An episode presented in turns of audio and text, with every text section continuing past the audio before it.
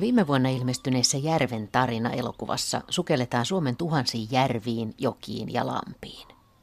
Elokuvassa nähdään rupikonnien liikuttavaa keväistä painia, rapujen juhlavaa saksitaistelua, sitä miltä kalojen uinti vaikuttaa veden avaruudessa, miten norpat, kuikat, majavat siellä liikkuvat, miten taianomaisesti valo voi vedessä hohtaa.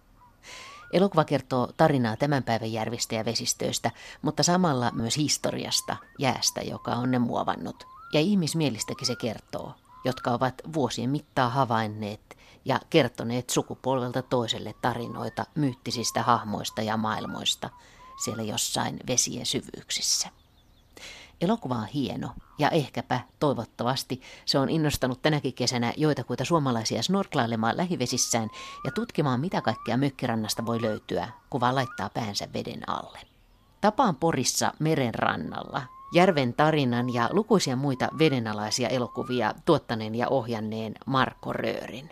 Istuskelemme kahvilassa vesisateessa ja Marko Röör kertoo siitä, miten hauskaa snorklailu edelleen on ja että itse asiassa kaikki alkoi pienenä poikana siitä, kun isä osti eräänä kesänä Mikkelin torilta snorkkelin ja maskin ja joutui sitten pian kantamaan saunaan kohmeista snorklailijaa, joka ei olisi millään malttanut nousta ylös. Siinä on itse asiassa kaksi isoa tapahtumaa. Toinen oli ennen kuin mun isäni osti Puulavedeltä kesäpaikan keskeltä sitä järveä, niin me vietettiin kesiä Suvisaaristossa tuossa merellä ja, ja mä muistan, kun me oltiin leikkimässä siinä rannalla. Mä olin siis ehkä 6-vuotias, 5-6-vuotias. Mun siskon kanssa touhuttiin aina siinä rannalla. Ja yhtäkkiä siellä merellä me nähtiin sammakkomies. Siis siellä oli harppuuna kalastaja. Siellä oli märkä puku, snorkkeli, maski. Ja tota, se aina sukelsi ja tuli ylös. Ja se ui siihen meidän luo. Ja sillä oli pussi täys kampeloita. Ja se antoi meille niitä kampeloita, sanoi, että viekää teidän vanhemmille. Tai, tai luultavasti, kun se oli sukeltaja, sanoi, että viekää teidän äidille lahja sukeltajalta. Ja se oli ihan mielettömän kova juttu. Mun mielestä se oli niinku hieno kaveri, mitä mä ikinä nähnyt, kun se tuli yhtäkkiä mereltä ja sillä oli kaloja. Ja sitten myöhemmin, muutama vuotta myöhemmin, meillä oli sitten Puulavedellä Suomen ainoalla todellisella erämaa Suurjärvellä jonka rannalla ei ole yhtään, yhtään kaupunkia, niin oma kesäpaikka. Ja siellä kun oli kristallinkirkas vesi ja mun isäni heti hoksasi, että kaverista tehdään sukeltaja. ja tosiaan Mikkelin torilta se osti mulle maski ja snorkkelin. Ja se ensimmäinen sukellus oli niin kuin, se oli ihan oikeasti rakkautta ensisilmäyksellä, että kun mä näin sen toisen maailman siellä, kun vesi on meille ihmisille, se on niin kuin pinta ja eihän me sinne kunnolla nähdä. Mutta sitten kun sulla onkin se maski päässä ja sä näet kaikki uppotukit ja kasvit, joita siellä on ja jotain pikkukaloja, niin sehän on niin kuin, seikkailu alkoi heti siitä. Ja se oli jotenkin niin vavahduttava kokemus, että, että tota, sen niin haluaisi aina uudestaan ja uudestaan kokea. En sitä koskaan koe, niin kuin, se on vähän niin kuin ensirakkaus, että kyllä sitä aina niin kuin, uudetkin rakkaudet tuntuu hyvältä, mutta kyllä se ensirakkaus on niin kuin se, joka sun sielu oikein oikein palaa. Ja, ja tota, mä sitä koitan aina virkistää, että mä käyn siinä joka, joka vuosi siinä samassa paikassa katsomassa, vieläkö tepsii. Ja kyllä se vaan, kyllä se vaan vieläkin tuntuu yhtä hienolta. Onko puulla muuttunut paljon tänä aikana, tämä puulavesi? No, puulla on muuttunut jännällä tavalla, koska tämä oli siis 70-luvun alussa, tämä tuli 71, tämä, tota, kun mä sain sen maskin. Ja 80-luvulla mä huomasin, että tämähän alkaa samentua tämä järvi. Tai että jotain tässä tapahtuu. Että tämä, tämä muuttuu kaislikot rupes kasvaa ja se pikkusen tummeni se vesi. En ollut ainoa, joka sen huomasi, koska nämä Puulan vakituista asukkaat ja, ja monet kesäasukkaat ja ammattikalastajat rupes kans kiinnittää huomiota siihen ja, ja aloitti ihan tämmöisen niin kuin Puulan niin kuin suojeluprojekti nimeltä Puula-foorumi. Huomattiin, että monet asiat siihen vaikuttaa, mutta yhtenä suurimpana siihen tummumiseen oli, oli turvetuotanto, jota niin kuin isoja turvetuotantoalueita siinä Puulaan niin kuin valuvalla alueella tai puulla valuma-alueella ja, ja huomattiin, että tännehän tulee vähän humusta ja ruskeampaa vettä. Ja siirryttiin sitten kovasti niin kuin toimii ja, ja nostettiin tämä niin kuin asia esille, että eihän nyt oikeasti tämmöistä Suurijärveä, joka on säilynyt, että sen rannalle ei ole ollut suurta teollisuutta eikä kaupunkeja, niin ei sitä nyt voi yksi teollisuuden haara tai yksi yksittäinen taho niin kuin tuhota tai vaikuttaa näin paljon. Ja, ja niin kuin sanottu, niin se oli yksi tekijä. Ja sitten osittain tämän toiminnan ja, ja, ja senkin ansiosta, että siihen puututtiin ja tehtiin jotain, niin sitten se on alkanut taas kirkastua. Et voi sanoa, että se 80-90-luvun vaihde, jolloin mäkin oli vähän siinä, että voi ei, meneekö tämä järvi. Vaikka se edelleen oli niin kuin huippukirkas. Mutta oli jaksoja, jolloin selvästi huomasi, että ei tämä enää ennallaan.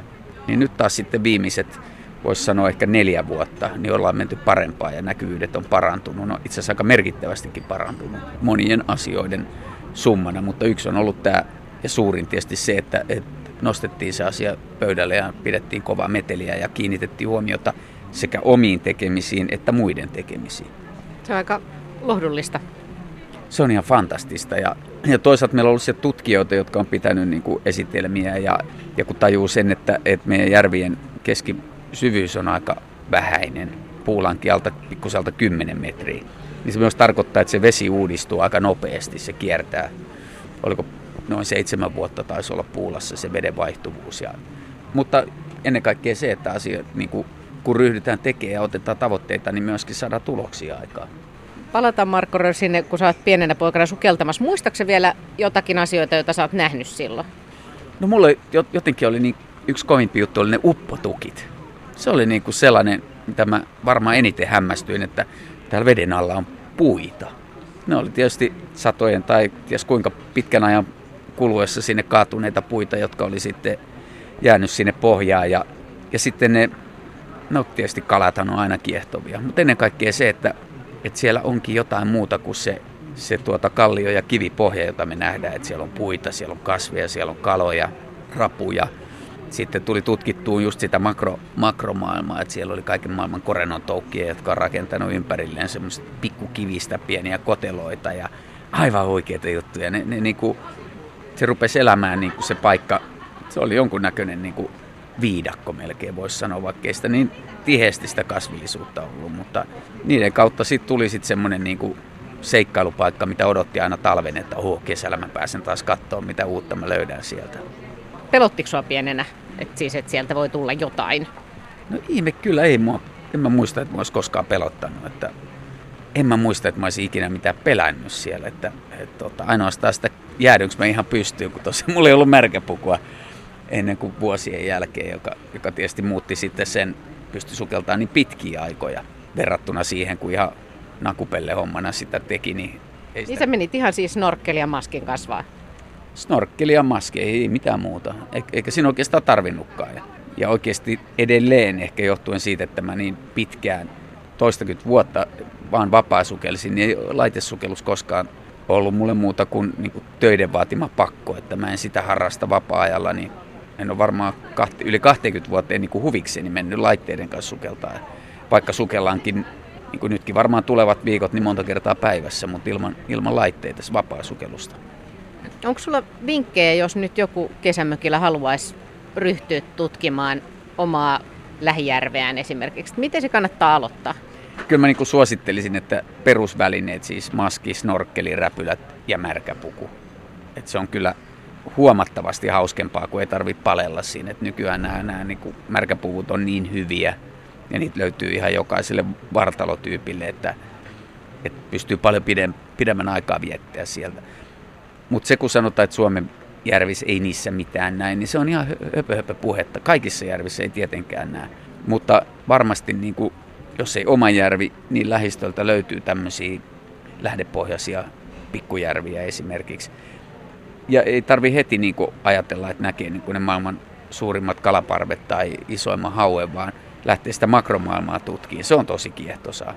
No onko sä tajunnut sen niin kuin aina, että, että se lähellä oleva on kiinnostava? Vai onko sulla ollut sellainen vaihe, mikä monilla suomalaisilla sukeltajilla tuntuu olevan, että ensiksi lähdetään ulkomaille ja että siellä on hienompaa?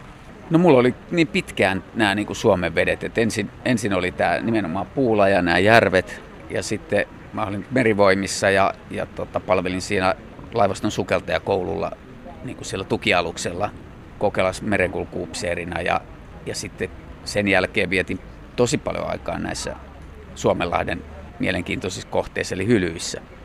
Et me tehtiinkin 90-luvulla Ylelle tämä sarja Hylyt, jossa me sukellettiin ihan todella vanhoista hylyistä, niin kuin yli tuhatvuotisista ruuhista sitten näihin uudempiinkin sotahylkyihin ja toisen maailmansodan hylkyihin. Ja, ja tota, saaristoa kierrettiin ja näitä hylkyjä. Että se mua kiehtoi niin kuin nimenomaan laitesukelluksen puolella nämä hylyt.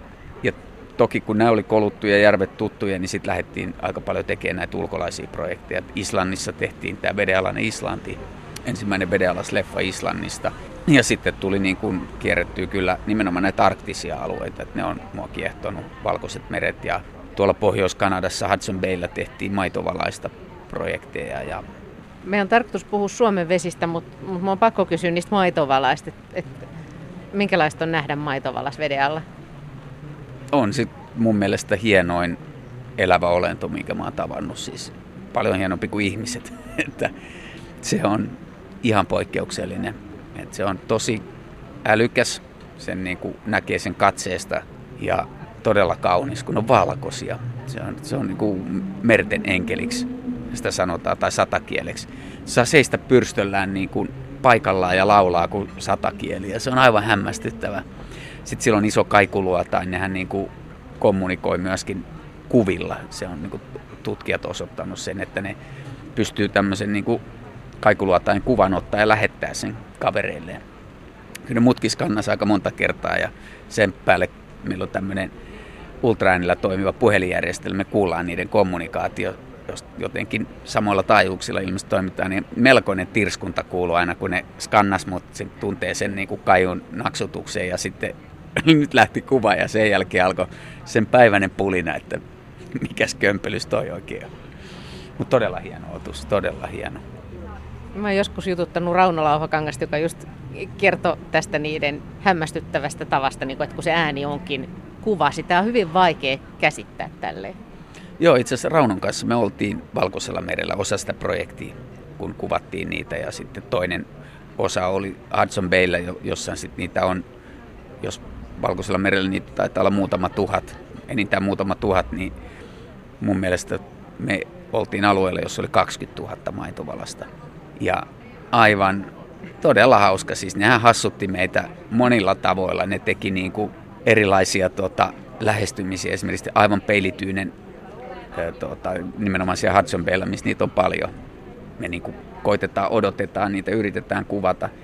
Ne kiertää meitä ja yhtäkkiä me nähdään valtava aalto lähestyy meidän kumivenettä, siis täysin peilityynellä. Ne ui semmoisessa muodostelmassa, vähän niin kuin deltassa ja tota, kohti meidän kumivenettä ja just siinä reunaan, kun ne saavutti kumiveneen, ne sukelsi, tuli sellainen valtava aalto, joka keinutti meitä ja nousi pinnalle katsoa, että kuinka nuo kaverit pärjää. Siis aivan, aivan niin kuin fantastinen otus leikkisä ja selvästi niin kuin erittäin älykäs olento. Niin täytyy tuntua aika oudolta, että kun menee ikään kuin katsomaan jotain, sitten huomaakin, että on itse kohteena, jonkun älykkään tarkkailun kohteena. Joo, niin se kääntyi just, juuri näin, niin kuin totesit, että ne tuli katteleen meitä, että mitä, mitä, mitä nämä tyypit oikein on. Ja tietysti muistan, kun ensimmäisen kerran, kun sit meni todella kauan ennen kuin tuli lähelle. Ja ensimmäinen, joka rohkeni tulla oikein kattoon. Se tuli ihan mun eteen, pysähty ja katto. Mä näin sen niin kuin katseesta ensin hämmästystä. Se kurtisti sitä isoa tuota, kaikuluotaimen kaltaista, niin, niin niillä on tosiaan niin kuin kasvojen ilmeitä. Ja käänteli päätä ja katsoi sinne mun maskin sisään. Mä näin, miten se mietti, että voi raukkaa, miksi ne on laittanut sen tollasen niin kuin purkkiin ton kaveri. Ja onpa se kömpelö. Ja tietysti kun ne pystyy kaikoluodella katsomaan, että mulla on niin säiliöt selässä ja, ja kaiken maailman vehkeitä, että eikö se osaa uida edessä tai sukeltaa, että sillä pitää olla tuommoisia laitteita. Ja kun sääli mua selvästi, kun se katsoi silmiin, että hauska, hauska kyllä kokemus oli. Niin tämä maitovalaus tuli mieleen siitä, että jossain mä kuuntelin jonkun haastattelun sanoit, että, että niitä sä ihailet, niitä maitovalaita. Joo, siis niissä oli, niissä oli niin paljon inhimillistä ja, ja tota, tietysti mulla oli oma elämässä hirveän vaikeassa vaiheessa. Mä olin jäänyt leskeksi ja, ja tuota, etin niin kuin luonnosta lohtua ja, ja sitten mä tapasin tämän uskomattoman hieno olennon, että mä olin muutaman kuukauden e, kiersin näitä maitovalaiden asuinpaikkoja ja jotenkin se syntyi semmoinen, oli itse niin kuin, aika herkässä ja vaikeassa tuota, tilanteessa, niin huomasi miten paljon lohtua voi tulla. Ja mulla tuli semmoinen tunne, että ne ymmärsi mua. Että kun ne katsoi, että ne ei pelkästään säälinyt mua tuota, sen mun kömpelyyden ja että mä olen ihminen ja joudun käyttämään laitteita, vaan jotenkin mulla oli semmoinen tunne, että ne ymmärsi, että tuolla kaverilla ei ole kaikki hyvin. Että se oli ihan valtavan hieno kokemus kyllä. Niin, että sulla on toiminut se, että luonto on lohduttanut sua? Kyllä, siis ja lohduttaa ihan jatkuvasti, kun ihminen on sellainen, että jos jotain saavutat, niin seuraavana päivänä sä haluat jotain lisää, että tuntuu niin kuin jollakin tavalla vähän niin kuin pettynyt siihen, että en mä koskaan mitään saanut aikaiseksi, kun taas pitäisi tehdä jotain, että olisi itsellä semmoinen tunne, että saa jotain aikaiseksi, niin sitten kun menee luontoon ja sä oot siellä, niin jopa minäkin välillä ymmärrän, että, että kaikkihan on tässä ja nyt, että ei tarvitse koko ajan yrittää niin kuin, mitä seuraavaksi, mutta ja silloin on semmoinen niin kuin, rauhoittava voima. Niin osaako esimerkiksi nyt, kun sä Suomen kesässä lähdet sukeltelemaan, puhuttiin, että sä huomenna lähdet varmaan suklailemaan, niin osaako sä olla silloin siinä hetkessä? Sukeltaessa mä osaan olla ja nimenomaan mähän harppuuna kalastan, että, että esimerkiksi meidän perheen ruoka on myöskin riippuvainen. Sinne ei niin kuin raahata saareen hirveästi ruokaa, vaan kaikki katseet kääntyvät, kääntyvät aina minuun, että no, nyt, nyt saisi tulla niin kuin sitä ruokaa. Että, mutta se on myös niin on äärettömän ekologinen verrattuna esimerkiksi verkkoihin, koska se, ja mä kalastan vain sen verran, kun me syödään ja vain niitä tiettyjä, mitä milloinkin toivotaan, että jos ei löydy nyt sitä toivottua, niin ai ai, sitten syödään pelkkää perunaa tyylisesti, mutta et kyllä se niin kuin, toisaalta sen on niin pienestä, siis ihan lapsesta asti siinä elementissä ollut ja niissä tutuissa paikoissa, niin se on se, missä, missä rauhoittuu ja ja pystyy olemaan niin kuin ilman mitään paineita ja tavoitteita. Marko Rörkku, mä kuuntelin jotain radio-ohjelmaa, jossa kerroit tästä järven tarinan kuvaamisesta, niin sä puhuit siinä siitä, että Suomen järvillä on erilaisia perusvärejä. Joo, ei, ei sitä ehkä edes huomaiskaan, jollei, jollei tekisi niissä kuvaustyötä en, en täytyy ensin sanoa se, että mä en itse kuvaa, vaan mulla on maailman paras vedenalaiskuva ja Teemu Liakka, joka, joka hoitaa tämän puolen ja luojan kiitos, koska se on aika haastavaa työtä. Mutta ennen jo näitä leffoja, niin mä valokuvasin veden alla. Siis ihan tavallisia valokuvia ja totta kai sen siinä huomasi, minkä takia nämä valokuvat on vihreitä ja miksi nämä on ruskeita. Ja, ja ihan ensimmäisten kuvien jälkeen sitä rupesi kiinnittää huomiota, että silloin kun sä sukellat jossain kirkkaassa järvessä, niin sä et välttämättä kiinnitä huomiota siihen.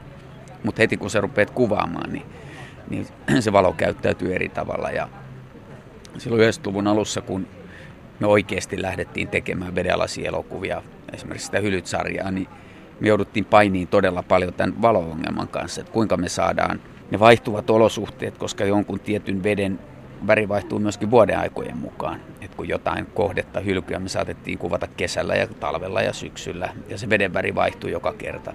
Ja, ja todettiin, että meidän pitää niin kuin ensinnäkin valaista niitä kohteita ja jälkikäsitellä niitä eri aikoina eri paikoissa kuvattuja kuvia, jotta niistä saadaan saman olosia. Me voidaan leikata niin kuin samaakaan kohdetta talvella ja kesällä. Ne on ihan eri väriset ne vedet. Ja sitten oikeasti jokaisella järvellä on se oma ominaisvärinsä ja, ja tota, ne vaihtelee todella paljon ihan turkoosin sinisestä sitten ruskeeseen, joka, joka on aika yleinen varsinkin sitten metsäojitetuilla ja turvetuotantoalueilla. Ne kallistuu sinne, sinne niin kuin ruskeen suuntaan. Mutta kyllä ne on jokainen, jokainen vesi on vähän erilainen. Miten muuta, kun te lähditte sitten kuvaamaan sitä järven tarinaa, niin listasitte sitten ylös kaikki, mitä Suomen järvissä tapahtuu? Että tai mitä te haluatte kuviin, tai miten se homma meni? Se käsikirjoitushan tehtiin sillä tavalla kahdessa, kahdella tavalla, että Antti Tuuri keskittyi siihen itse päätarinaan, etsi meille niin kuin jonkun yhtenäisen, tai ainakin tämmöisen punaisen langan, joka kulkisi läpi sen elokuvan. Ja mä sitten taas listasin niin kuin vuoden aikojen mukaan kaikki sellaiset tapahtumat ja asiat, joita mä haluaisin nähdä tai joita mä olisin aina halunnut kokea eri sukelluksilla ja ja eri puolilla Suomea. Ja näin sitten syntyi niin kuin sit valtava määrä asioita, jotka meidän pitäisi kuvata.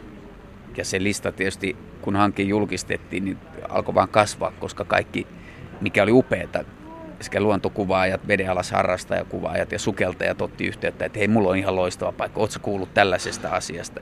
Tiedätkö että täällä on rapuhotelli ja tämän tyyppisiä, että ne aiheet ja aihiot sitten rupesi kasvaa siinä tekemisen aikana. Onneksi meillä oli varattu se kolme vuotta siihen. Tuosta kun sanoit, että, että olisi vaikea olla, että missä ollaan milloinkin, niin moni asiahan siis siellä vedessä, jos puhutaan näistä tapahtumista, niin tapahtuu aika nopeasti itse asiassa. Että pitää olla just oikeana päivinä paikalla. No se on joo. Luontohan toimii niin kuin omien lainalaisuuksiensa kautta ja on paljon tapahtumia, joita ei kukaan pysty sulle tarkkaan sanoa. Yksi esimerkki oli tämä taimenten kutu, järvitaimenen kutu siellä Lapinjoissa, että me tiedettiin suurin piirtein, että se tapahtuu sen syyskuun alun ja lokakuun puolen paikkeilla. Mutta vaikka sitä on niin tutkittu, Riista- ja kalatalouden tutkimuslaitos on tehnyt sitä näiden kututaimenten laskentaa jo vuosikausia, oliko se seitsemän vuotta siihen mennessä oli tehnyt, niin no koska ne kutee, no ei me voida, ei me tiedetä koska ne kutee, eikä kukaan sitä voi tietää. Se on niin kuin,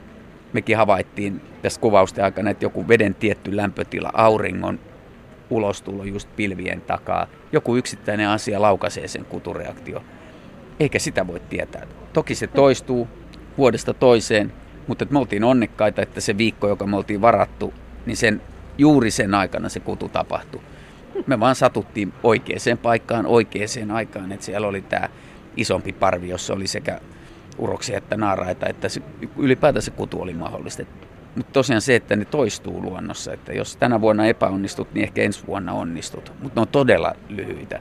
Et se, esimerkiksi tämä rupisammakkojen paini, joka on mun omia yksi suosikkeja siinä. Et sitä mä olin haaveillut niin kuin vuosikymmeniä, että mä haluaisin joskus sitten nähdä vanhana painijana. Ei sitä kukaan pystynyt sanoa, milloin se tarkkaan. Ja on muutaman päivän tapahtuma ja on näitä rupikonnien kutupaikkoja, mutta ei ne joka vuosi tapahdu. Että, että ne parhaat paikat, jos niitä piti olla satoja tai oli edellisenä vuonna, niin silloin kun me oltiin varauduttu, niin ei tullut yhtään. Tai yksi kaveri odotteli siellä, että koska ne alkaa, ei, ei ne alkanut ne painit. Tai sitten me oltiin niin pahasti myöhässä tai jotain siinä kävi. Mutta se, että tietää milloin se niin kuin, tapahtuma, jonka haluaisit kuvata, niin se vaatii valtavan määrän niin kuin, tietoa ja osaamista. Ja, ja tietyillä harrastajilla, niin kuin me, meilläkin oli paljon näitä harrastajaluontokuvaajia, jotka auttoi, koska ne oli niin kuin joskus sen kokenut ja ne tiesi, että missä on. Eikö toi aika hienoa toikin, että, että Suomessa kuitenkin tämä harrastajajoukko on laaja ja tutkijajoukko on kuitenkin väistämättä sen verran pieni, että kun alkaa kuvata esimerkiksi tämmöistä vedenalasta järviluontoa, niin väistämättä näkee semmoista ja oppii sellaista, mitä kukaan muu ei ole nähnyt aikaisemmin.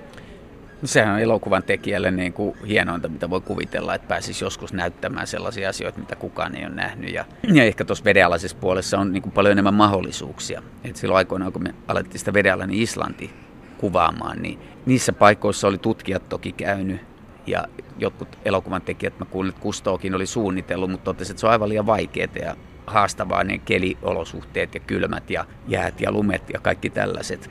Että sä tiedät, että jos me onnistutaan niin me voidaan olla ensimmäisiä, että, jotka tämän pääsee näyttämään, niin onhan se kiehtovaa, että ainakin mä olen niin itsekäs, että mä haluan itsekin kokea sen ja jotenkin niin kuin jonkun uuden ja ehkä utelias, että miltäköhän se näyttää. Mä oon niin kuin miettinyt monia asioita. Yksi oli tämä, niin kuin, miten se kala tulee sieltä mätipallosta. Se on vaan niin kuin, tossa sitä mätiä on, se on niin pientä, että sitä silmällä näe.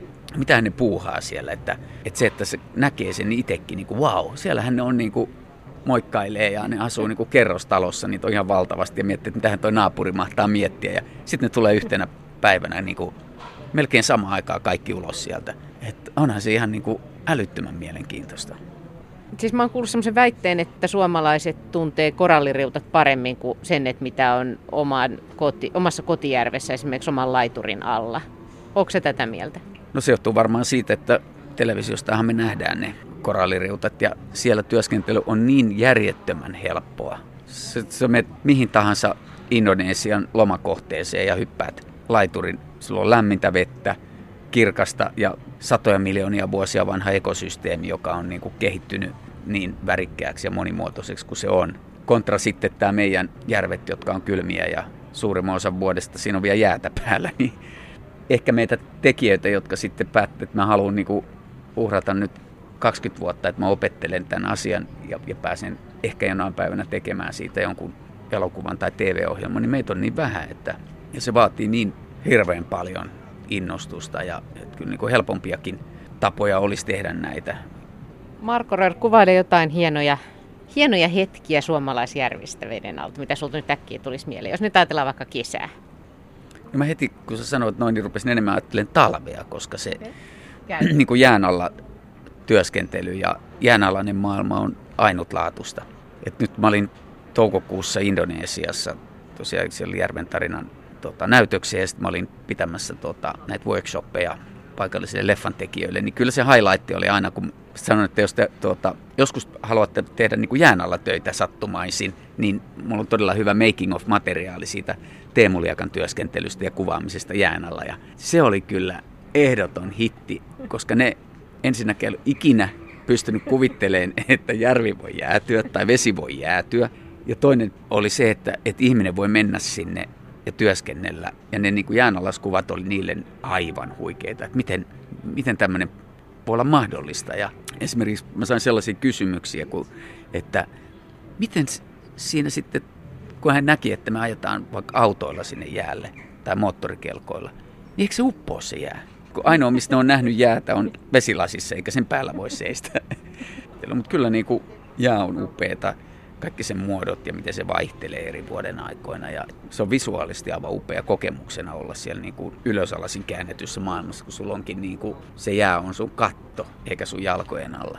Näetkö sä sukellusunia paljon? Varsinkin silloin, kun työskennellään pitkiä aikoja, niin, ja mulla on ihan klassinen, mä oikeastaan odotan sitä unta aina, että, että silloin kun me tehdään, niin me joudutaan tietysti käyttää laitteita. Ja kun mun mielestä vapaa sukeltaminen on ainoa oikea sukeltamisen muoto, niin tasaisesti mä näen sellaista tunta, että mä sukellaan, vapaa sukellaan. Ja varmaan unissa niin pidätään hengitystä ja sitten mun on pakko ruveta hengittämään. Mä pystynkin siellä veden alla niin suupielestä hengittää ja jatkaan sitä sukellusta. Ja se on, niin kuin, se on niin hieno. Mä oon nähnyt sen niin kuin kymmeniä kertoja sen unen ja mä aina odotan, että se on niin mahtavaa. Mä aamulla herään muista, ei, taas mä pystyn hengittämään veden alla.